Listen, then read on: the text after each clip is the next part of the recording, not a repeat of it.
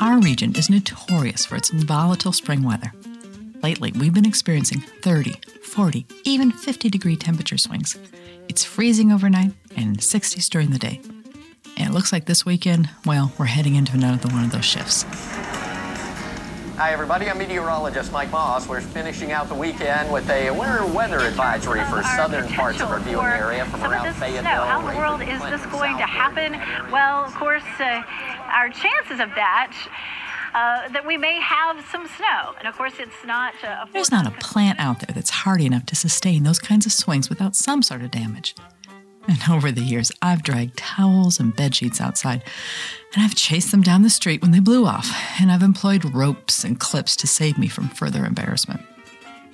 This season has delivered weather that would test the patience of any gardener. But this year, I'm not out there with sheets in hand because I found these wonderful plant protectors from Gardener Supply. I've been testing different designs, and I've got three favorites, and they're serving me really well this season. They're made from sturdy nylon fabric, and they haven't torn or suffered under some pretty heavy ice. Their frames are flexible, so they're lightweight and they're easy to use, and they have anchor loops or pockets so they won't blow away. But what I really appreciate about them is they fold flat, so I can just tuck them away when I'm not using them.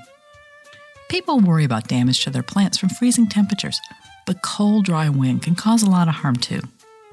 It's easy to forget that plants still need moisture even when they're in their dormant state. While normally I don't water my plants during the winter, I've had to carry around the watering can this year. We've had some big rainfalls, but they've been followed by long dry periods. But the plants that are under the plant protectors have fared much better this year for me.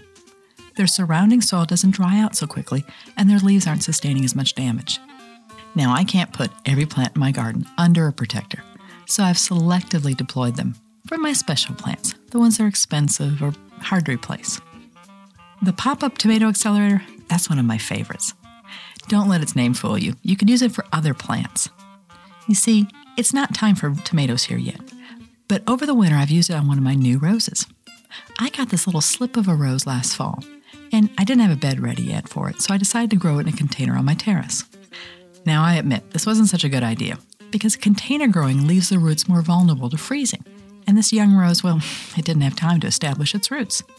My gardening friends warned me that I was certain to kill off this little rose. But inside the pop up tomato accelerator, well, it got plenty of light, it stayed toasty warm, and it's got this zip top so I could protect my rose during our ice storms. That little rose, it's doing great, and I'm pretty proud of myself. You can find pictures of it on our website, trianglegardener.com. The row shelter accelerator, well, it's made from the same materials, but it's designed to cover an entire row rather than just a single plant. It's done a great job of protecting some new hydrangeas I'm trying out. Those plants have come through our ice storms without any damage.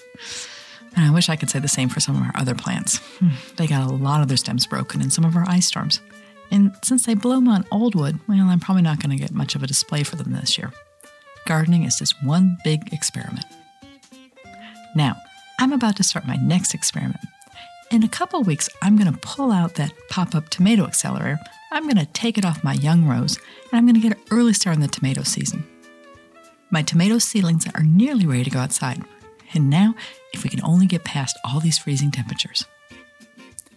Volatile weather makes gardening tricky, but the right tools, well, they give me a better chance of success. I'm Lise Jenkins, and this is the Triangle Gardener Show. We're your guide to enjoyable gardening in North Carolina.